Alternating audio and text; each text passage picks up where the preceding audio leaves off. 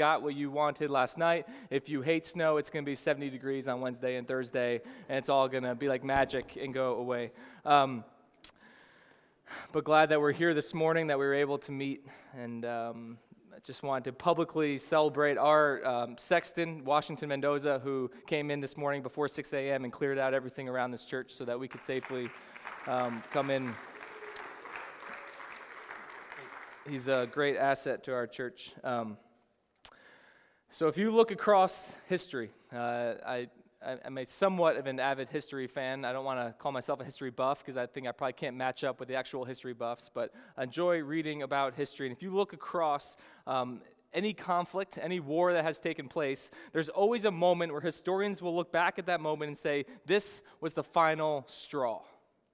This point was the point of no return where at least one side arrived to a place that says, we just can't do this anymore. We can't have any diplomatic resolutions. There's no way we can settle this. We have to go to violence. In the American Revolution, uh, you had the final straw being the Tea Act of 1773 which gave the British, British Tea Company a full monopoly over tea sales in the American colonies. And it was the last of a series of events and taxes that finally unified the colonies against their home country. It was not the last thing that happened, it was not even the most terrible thing that happened, but in this escalating conflict, it was the final of a series of events where something just has to give. It led to the Boston Tea Party and then put the colonies on a pathway towards the first shots fired. World War II, the U.S. purposely staying out of the conflict, doing whatever it could to carry out, again, diplomatic resolutions with countries involved, like Japan.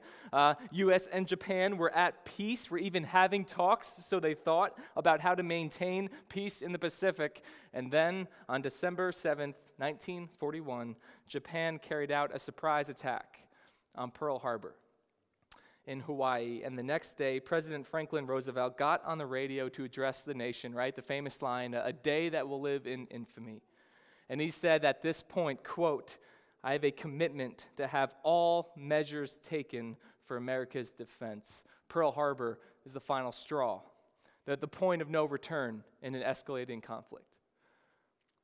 Well, this morning in our passage, we're going to witness the final straw the final straw between the Pharisees and Jesus. And Mark gives it to us in his gospel pretty early on. What was it that made the Pharisees finally get to the point of no return where they said, okay, Jesus, this guy's got to go? The point where it was decided he needs to die. No more diplomatic resolutions for us. What was it? What happened? We're in Mark chapter 2, and we're preaching through the book of Mark if you're new with us this morning. And, and over the last couple of weeks, we, we saw three of, of five straight controversial episodes between Jesus and the Pharisees. Five straight scenes uh, where Jesus and the Pharisees are going head to head. We've seen the first three. This morning, we're going to see the final two, and we're going to see this is the final straw. So join with me as we start. We're going to go Mark 2 through the end and then to chapter 3, verse 6. But for now, we're just going to start with this last passage in Mark chapter 2, starting in verse 23.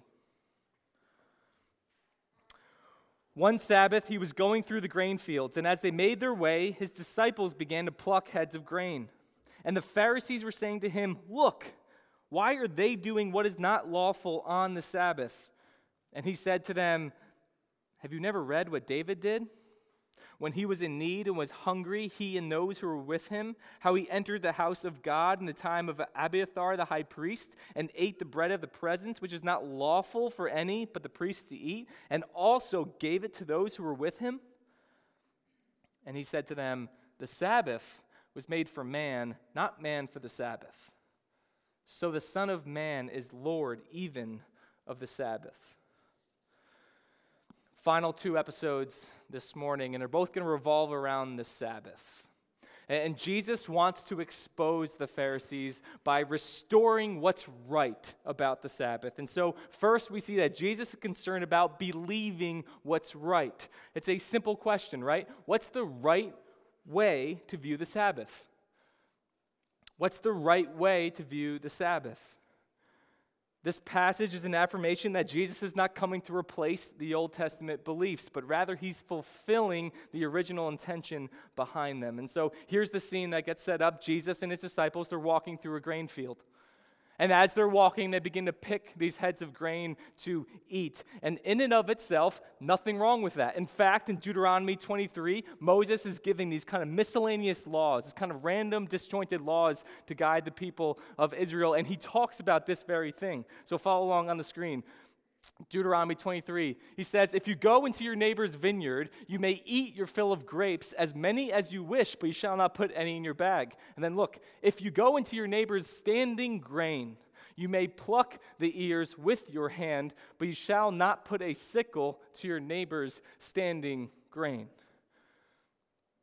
So basically, listen, you can walk through and you can even eat as you walk, but you can't harvest right? You, you can't harvest as your own. So it's available for you to eat, not available for you to harvest. And so um, a few pictures. These are not going to be perfect, but just give you a visual. Um, first, this is Mount Tabor in the background, a, a grain field, right, in the Middle East.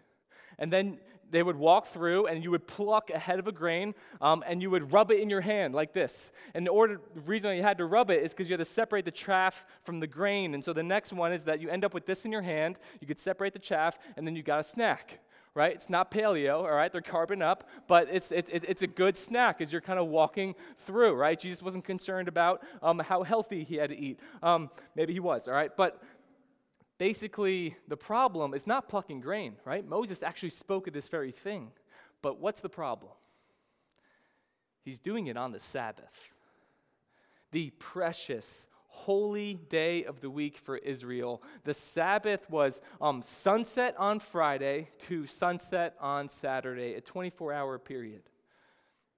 And the command to observe the Sabbath was clear, right? It's the fourth commandment. Exodus 28 through 11, the longest commandment actually that God gives through Moses. We're going to read it. Exodus 20, again on the screen. Remember the Sabbath day to keep it holy. Six days you shall labor and do all your work, but the seventh day is a Sabbath to the Lord your God. On it you shall not do any work, you or your son or your daughter, your male servant or your female servant, or your livestock or the sojourner who is within your gates. For in six days the Lord made heaven and earth, the sea and all that is in them, and rested on the seventh day. Therefore, the Lord blessed the Sabbath day and made it holy. The Sabbath, as God intended it in the Old Testament, set Israel apart from the nations around it because it was an entire day every single week where they would rest. And in doing so, proclaim God as Lord of all creation and time. This was so rare. It was actually never seen in the ancient world, right? Unheard of. The concept of a weekend did not exist, right? Like surrounding kingdoms just had to go, go, go all the time because they had to, right? They couldn't afford to rest. The weak rest, not the strong. And so here is a perfect way for Israel to be set apart. Because the whole nation, your servants, the, the, travelers that are with you, everybody in your family, the whole nation shuts down one day a week, every single week. And it was a proclamation to all that God is God and I'm not. God is God, He is in control, and so we can even rest from our work and worship Him. God modeled this for them by resting when he created the world. He listen, right? God did not rest because he was tired. You know what I'm saying? Like God was not fried after a long work week of creating oceans and stars and lions and whales. He rested as a way to enjoy his finished work. He rested because he was satisfied with his work and he could let it be. And so, this is the right belief of the Sabbath. It's meant to be a rest from work so that we can rest in the fact that God is in control. So that we can enjoy the truth of being his people and let it be a witness to the world. We rest not because all of our work is done, but we rest because it's a reminder that he finished his work. And we can rest in that. And so it was understood amongst Israel that anything not necessary for survival was not to be done on the Sabbath. It was to be a day of joyous rest, a break from the normal routine of work. That's how it was meant to be. But of course, the Pharisees jacked it up. Right? By the time of the first century, they took the Sabbath, this day meant to be enjoyed, and they built all these rules around this day. Specifically, there were 39 things that became banned on the Sabbath that were not outlined in Scripture, which meant, ironically, it was harder work to keep the Sabbath the right way than it was to do the work they were supposed to be resting from. And they take issue with Jesus, and they take issue with his disciples because they're breaking two of their 39 rules. Two of their 39 rules. First, they are traveling. They are walking through fields. So listen, the Pharisees mandated that no one could take more than 1,999 steps. That was one of their rules on the Sabbath. You literally had to count your steps and ensure that you didn't go over, right? That's what I mean by this became harder work than actual work, right? Like it's hard to keep track of your steps uh, like that. Like they weren't strapped with Fitbits, all right, in the in the first century. Like they they had to count that all the way through. They're not getting any alerts like you're close, you better sit down, right? So they accused Jesus of traveling. Not supposed to do that on the Sabbath. And second, they're accused of reaping. They said that by taking heads off the grain, uh, that that is on par with reaping or harvesting the fields, and you're breaking the Sabbath law. So the Pharisees are leveraging the Old Testament, but now they're adding extra biblical laws. And notice how Jesus responds. You see what Jesus does? He also references the Old Testament, showing them the true meaning and interpretation of the Sabbath. And he uses a little sarcasm. He goes, Hey, have you ever read about this guy named David? You, you ever heard about this guy, David? He just happens to be the most famous Jewish person that's ever lived. You ever read about him? Ever read his story? Perhaps you've heard of him. And he harkens back to 1 Samuel chapter 6 when David and his soldiers were in need and they go into the temple hungry. And they come upon in the temple the bread of the presence, right? The consecrated bread of the temple, bread that was set in a holy place that only the priests were to eat, 12 loaves to represent 12 tribes. And David's men came and they ate it. And Jesus is saying, while it was not normative or even quote unquote lawful for David and his men to eat it, it was even more crucial to God that David's men ate when they were in need so they didn't starve. God is primarily concerned with caring for his people, not weighing them down. Nowhere in Scripture is David ever condemned for that action. And David is condemned for many other actions, right? That guy had, like, he just messed up in some bad areas, but never once does Scripture condemn him for that. And so Jesus says the Sabbath, as originally casted out, is meant to bless mankind, to free them, to have them enjoy their rest, not be something that's just a burden. And, and just kind of a side note, we can probably extend that to all spiritual disciplines, right? So, any spiritual discipline, prayer, just attending worship, Bible reading, fasting, observing the Sabbath, and others, all those rightly understood are not actions meant to weigh you down. They're not to make you feel guilty for not doing them. They're not meant to be a burden. All spiritual disciplines are a means of grace to be enjoyed that serve to restore us, to sustain us. And, and once just religious activity, just, just once activity becomes just a burden all the time, we strip them of their original purpose. The point of the Sabbath, believing what's right about the Sabbath, is to experience the joy of rest and allow that to point to the joy we have in a God who works for us. And so it's vital we see this, right? Because the principle and the purpose of the Sabbath, they still apply today.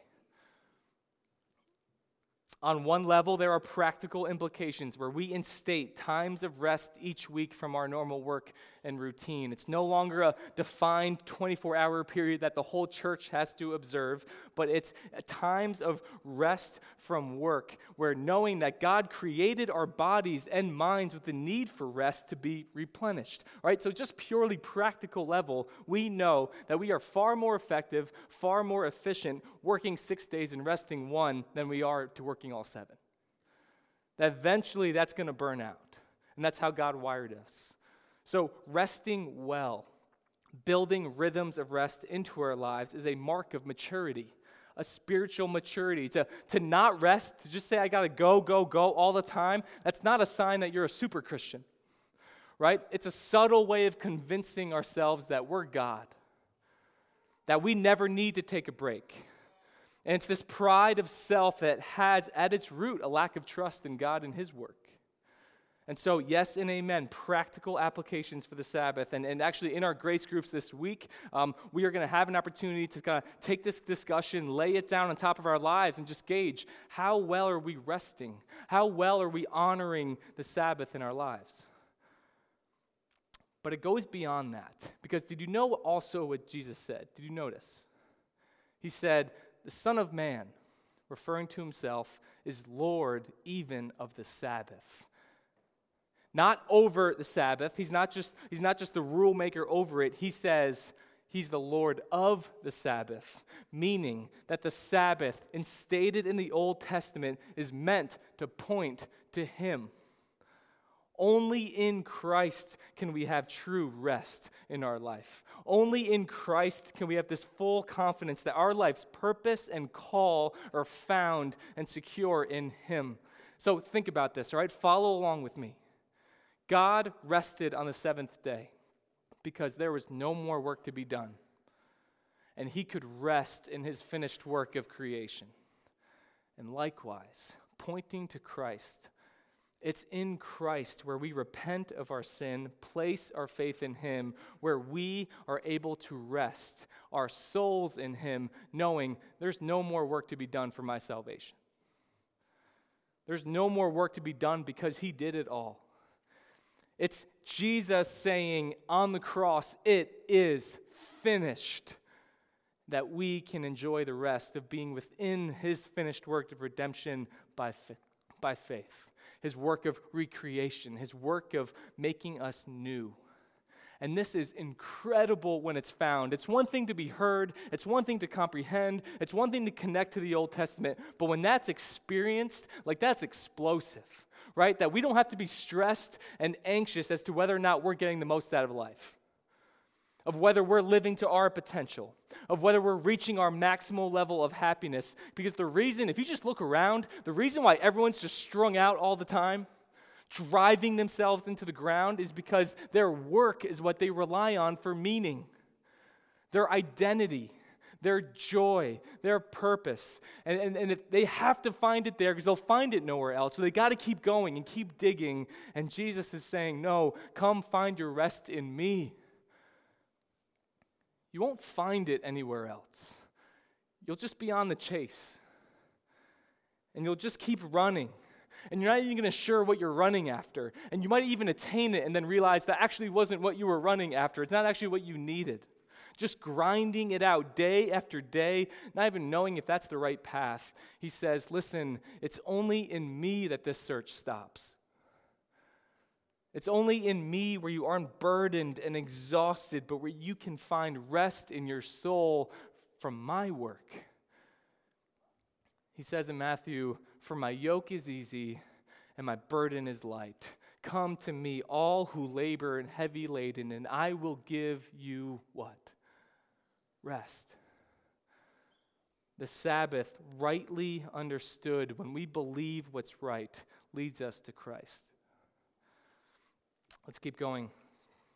Chapter 3 now, verses 1 through 5. Again, he entered the synagogue, and a man was there with a withered hand. And they watched Jesus to see whether he would heal him on the Sabbath so that they might accuse him. And he said to the man with the withered hand, Come here. And he said to them, Is it lawful on the Sabbath to do good or to do harm? To save life or to kill? But they were silent. And he looked around at them with anger, grieved at their hardness of heart, and said to the man, Stretch out your hand. He stretched it out, and his hand was restored. Second, Jesus shows us what it looks like to be doing what's right, right? If we believe what's right, we are eternally secure in Christ, and that is experienced by the indwelling of the Holy Spirit by faith within us, who then equips us to live out that faith in our actions. Believing what's right empowers and leads to doing what's right. And that's what Jesus is showing us here. Two episodes with the Sabbath. First, how do you believe what's right? And then, second, how does that empower you to actually now do what's right? And it's this episode right here where it's the final straw. This is where he and the Pharisees cross into the point of no return. He enters the synagogue. And in the synagogue is a man with a withered hand, a disabled man. A disabled man who is in need of healing, but I mean, maybe even more than that, just in need of love, just of compassion, for somebody just to notice him. And it's how sad is it that he can't even find that in the synagogue?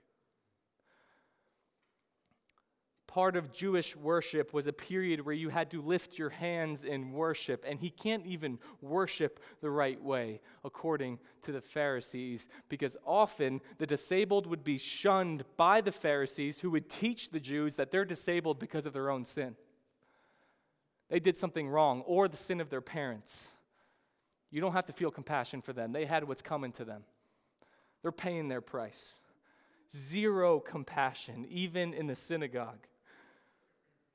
But the really infuriating aspect of all this is that while the Pharisees just ignored this man day after day, week after week, they obviously noticed him. Because the second Jesus walks in, they are watching Jesus closely to see if Jesus would have the nerve to heal him on the Sabbath. Right? Happens to be a Saturday. Happens to be one of their 39 rules. Of course, you can't heal or tend the needs of others on the Sabbath. And so the scene is set. And this just exposes the deadly, the destructive hard heartedness of the Pharisees and their legalism. Do you know what legalism is? Legalism is taking traditions and preferences that are not mandated in Scripture and imposing them on others. It's an act of spiritual superiority, right? And it feasts on finding fault with others. Here's the thing about legalists, and we should all be careful, right? Because there are often things that we could even be legalistic in if we're not careful. But the thing about legalists is they love catching people in the act. They are looking for, hoping for somebody to misstep so they can be the first ones to call them out. Right? It's this like fake outrage. This fake outrage where they seem all upset, but inside they love calling them out, especially the ones they don't like. And they sat in the synagogue staring at Jesus, hoping he would heal this man so they can accuse him of breaking the Sabbath, a law that by Jewish law was punishable by death. And in walks Jesus. And praise God, he is everything the Pharisees are not. He's compassionate. He seeks to do good to others whenever he can. He seeks to be an agent of restoration, and in doing so, to provide a glimpse into life in the kingdom of God. And he walks in, and he, he knows what's going on. And he's angry, right? His, his blood's just starting to boil in him that they could just be so hard hearted. And so he calls the man to him. You notice that? He doesn't hide it.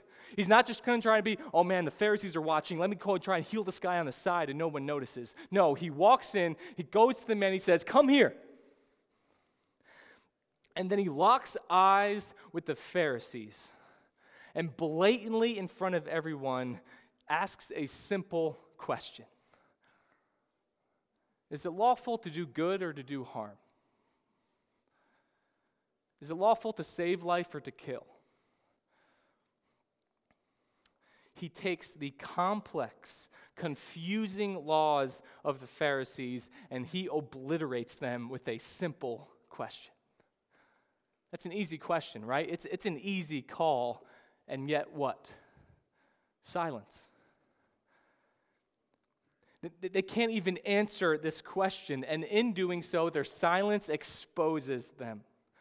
It exposes their faulty view of the nature of a good God. It exposes that they see themselves and their rules as the center of their lives, not God.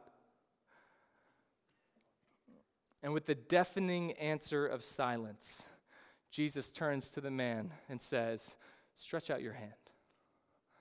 The Sabbath is for restoration. And that is put on visual display with the restoration of his hand. Stretch out your hand.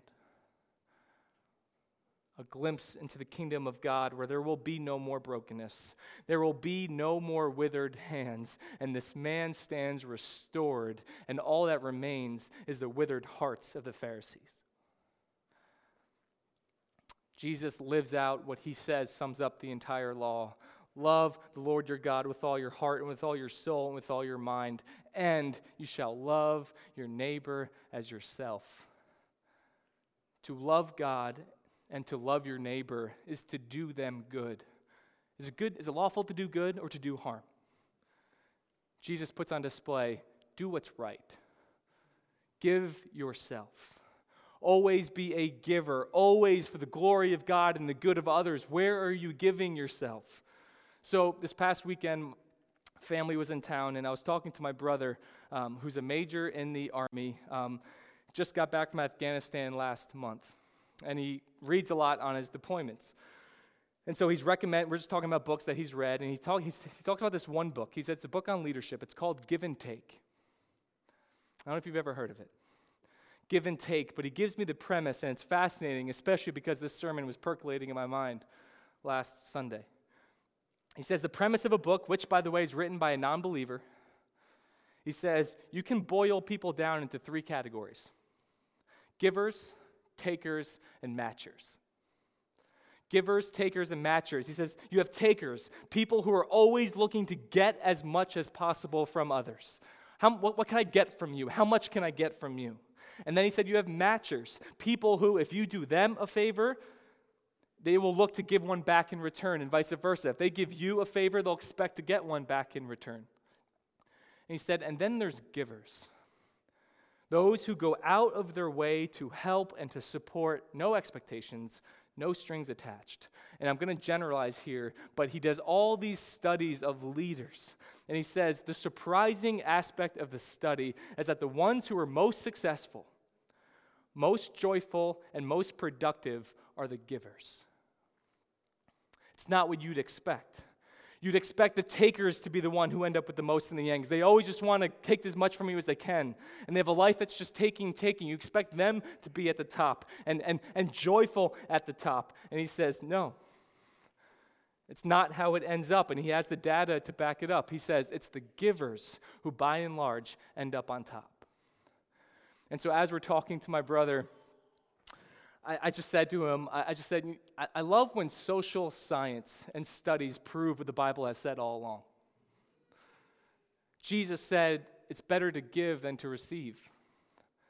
He says, if you want to gain your life, you need to lose it. Jesus was a giver. And he calls his disciples to be the same. He says, Give. No strings attached. Do good. No strings attached. Is it better to do good or to do harm? Love God, love others, be people who are defined by what you give. All right, let's finish up. Verse 6, chapter 3.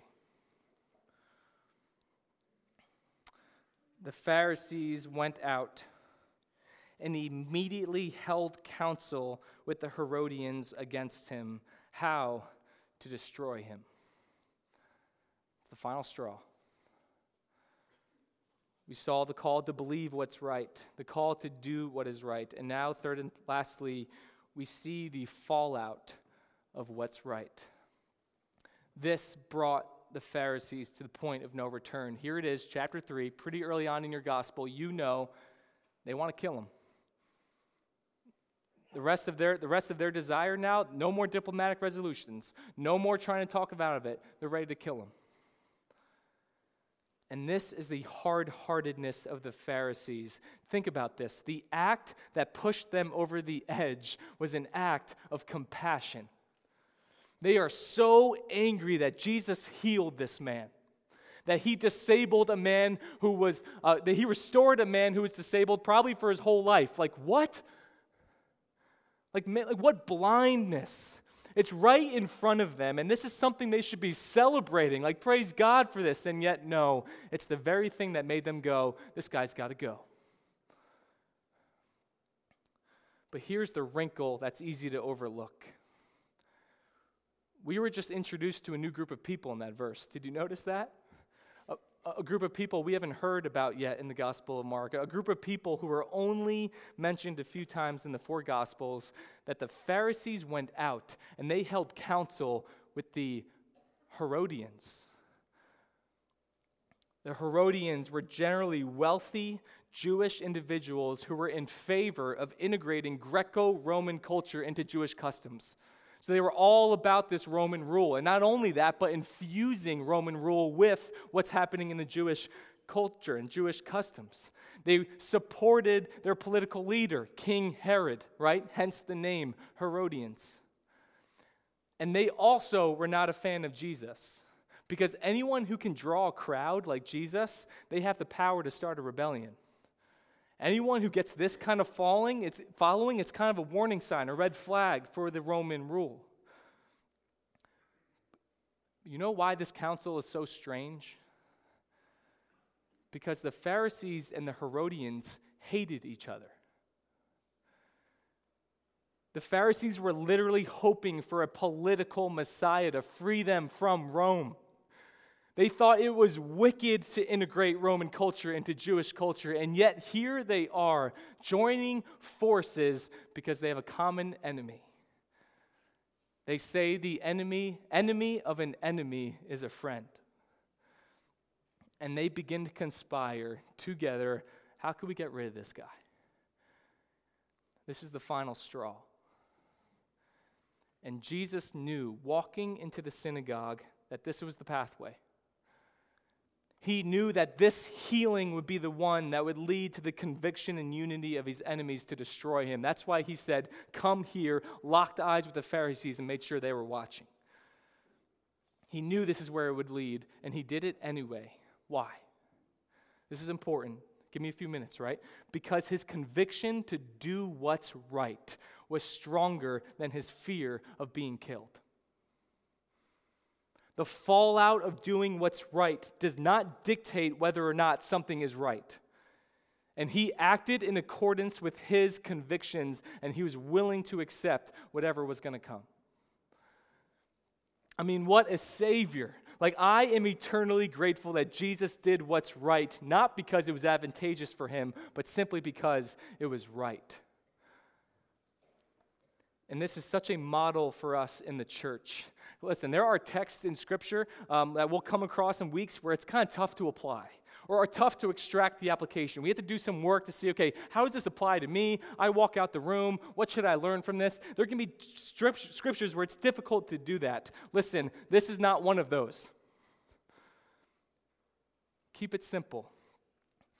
Let's learn from our Savior. It's always good to do what's right. The marker of a believer is that they, by God's grace and power through the Holy Spirit inside of them, can do what's right. To do good, to bless others, to be a giver, to tell the truth, to do what's right. And so you might ask, well, well, this is really subjective now. How do I know what's right? Well, to start, it means what's means doing what falls in line with the fruit of the Spirit in any situation. Many of you have these memorized, right? Love, joy, peace, patience, kindness, goodness, faithfulness, gentleness, and self control. which means Husbands, there's a lot of reasons you should love your wife well and be faithful to her, but primarily you should do it because it's right. At work or in school, we should work hard, study hard, have integrity because it's right. The look for where we can be a blessing to others financially, give ourselves to support and serve, especially the least of these, for a lot of reasons, again, but primarily because it's right. I remember having a conversation with my dad that, you know, one of the few things that just are burned into my memory that, and he said, you know what's surprisingly, the surprisingly simple answer to a lot of our questions and decisions and dilemmas in life? You know what's surprisingly simple answer to all of them on any given day? If we just did what was right, regardless of what the consequences were. And if we're honest, potential consequences and negative fallout can dictate what we do far more than it should. The model that Christ puts out is to do what's right and just accept whatever comes from it. And so I get it. I understand that you might say, like, whoa, you're making this way too simple. Life is not that simple. It's not that black and white. There's all these situations that are nuanced and complex, and I don't know what's right. And I would say this I get it. Those situations exist. But even being conservative, I'd say 95% of the decisions we face, if not more, we know what's right. And our knowledge far outweighs our obedience oftentimes. And if we are faithful in doing what's right in the things that are clear, dozens and dozens of decisions we make every day, we can trust that God will unveil the right decisions over time in those situations that are not immediately clear. So, if we're walking out the door with one thing this morning, let's just let this be burned to our minds from our Savior when He asks, Is it good to do good or to do harm? It's a simple question, and it brought about silence from the Pharisees and let us know it is never good to neglect doing what's right, and it's never bad to do what's right. Every single one of us are going to face that dilemma maybe within 10 minutes outside the door. This isn't hypothetical. Decisions that are going to be public, even more decisions that are going to be private, big things, little things. Brothers and sisters, do what's right. You can. Even when it's hard, even when it could cost you, especially when it will cost you, let us do what is right. For we are givers, no strings attached, because we have a Savior who gave his life for us while we were yet sinners. And so we are called to be givers by his power, we can do that. So let us walk in that truth. Let us trust God with that truth and let Himself bring Himself the glory and our joy in the expansion of His kingdom forever and ever. Amen. Let's pray.